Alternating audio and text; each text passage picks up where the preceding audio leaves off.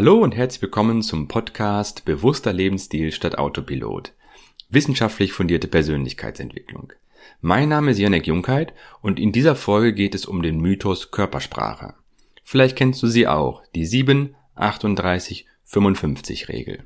Vielleicht kennst du aus dieser Regel auch die Aussage, dass der Inhalt lediglich 7% ausmacht. Häufig mit der Aussage, Kommunikation besteht nur zu 7% aus Wörtern zu 38% aus der Stimme und zu 55% aus der Körpersprache.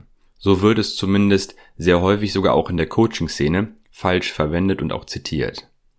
Denn diese Aussage, die klingt für viele Menschen ebenso spannend wie unwahrscheinlich und ist wohl eine der am meisten fehlinterpretierten Zusammenfassungen einer sozialwissenschaftlichen Studie. Der Ursprung, der liegt in Forschungsergebnissen des amerikanischen Psychologen und Kommunikationsforschers Albert Mehrabian. Dieser beschäftigte sich nämlich Ende der 60er Jahre mit der Frage, was passiert, wenn die verbale und die nonverbale Kommunikation nicht zusammenpassen.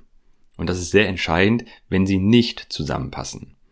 Äh, geboren wurde er 1939 im Iran, ein US-amerikanischer Psychologe und Professor, also ehemaliger Professor an der University of California in Los Angeles, und außerhalb der wissenschaftlichen Psychologie wurde er bekannt durch eine Aussage zur Bedeutung nonverbaler Elemente in der menschlichen Kommunikation. Oft wird aus diesen Ergebnissen, und gleich werden wir uns einige Studien auch noch im Detail anschauen, dann eine allgemeingültige Regel für die zwischenmenschliche Kommunikation abgeleitet.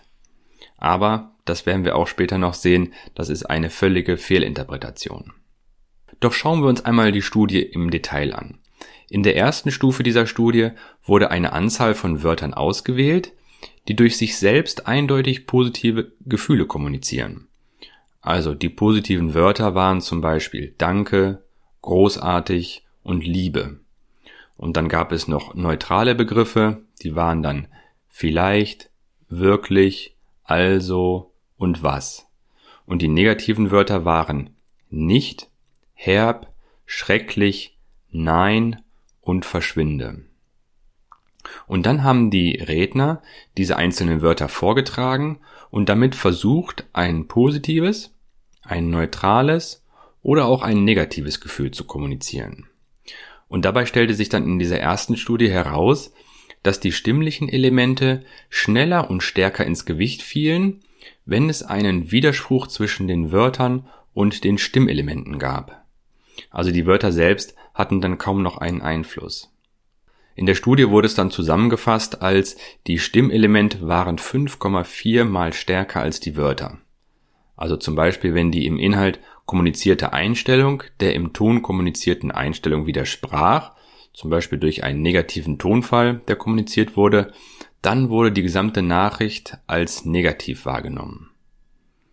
Und in einer Folgenstudie, da wurde dann noch herausgearbeitet, dass der Gesichtsausdruck 1,5 mal stärker war als die stimmlichen Elemente. Und daraus wurde dann halt eben die entsprechende Gleichung, du hast die schon gehört, 7, 38 und 55.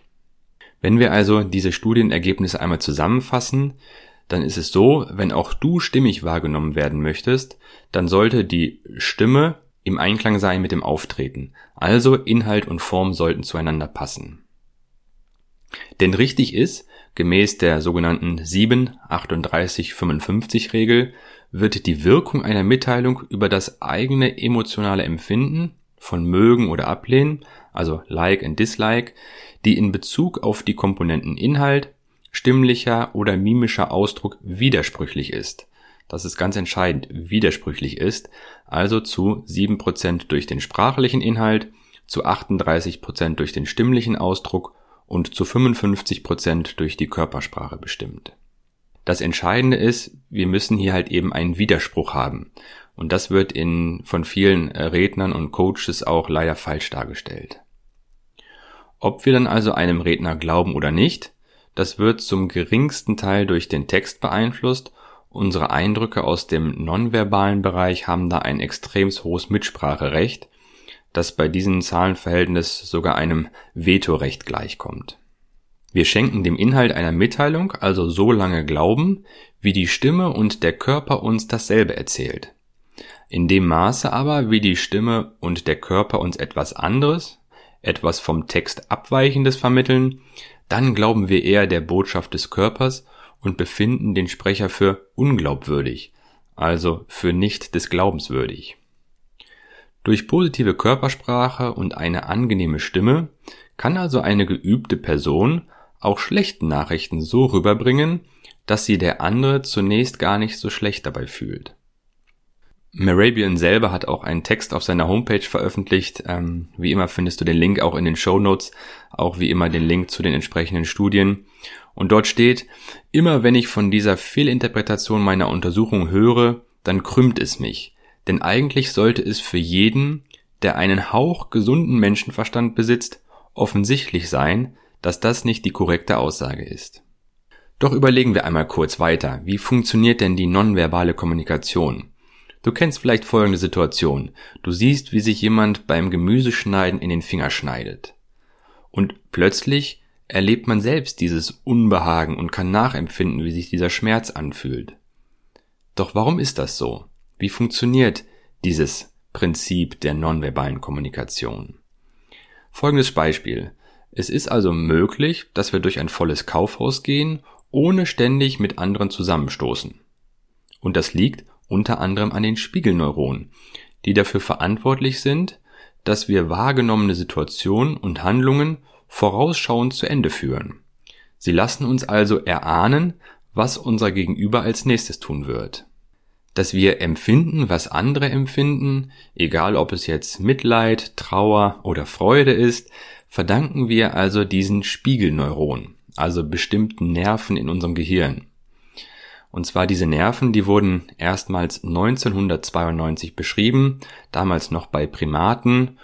2002 wurde die Möglichkeit eines Spiegelneuronensystems beim Menschen diskutiert und 2010 gab es den ersten direkten Nachweis von Spiegelneuronen bei Menschen.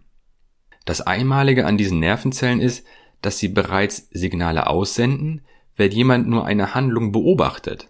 Also Spiegelneuronen, die spiegeln Geschehenes wieder, überführen es aber nicht zwangsläufig in die entsprechende Handlung. Also Spiegelneuronen im Gehirn sind also spezielle Nervenzellen, die uns Menschen zum mitfühlenden Wesen gemacht haben. Und diese Nervenzellen, die reagieren halt eben genauso, als ob man das Gesehene selbst ausgeführt hätte. Es ist aber so, dass die Spiegelneuronen nur darauf reagieren, wenn die beobachtete Handlung auch im eigenen Repertoire bereits vorhanden ist und greifen dann auf unseren Erfahrungsschatz zurück. Damit wir eine Situation also bewerten können, hängt es auch sehr stark von unserem eigenen Erlebten und von dem Repertoire der Erlebten, den Erfahrungsschatz ab. Außerdem reagieren Spiegelneuronen nicht nur beim Beobachten einer Handlung, sondern es kann auch bei Aktionen sein, wie wenn wir zum Beispiel eine Situation hören, wie zum Beispiel das Zerreißen von Papier. Wenn also auch du stimmig wahrgenommen werden möchtest, dann achte bei den nächsten Gesprächen nicht nur auf den Inhalt, sondern auch auf deine Stimmlage, deine Körperhaltung und versuche durch deine Spiegelneuronen deine Umgebung mit positiver Energie zu infizieren.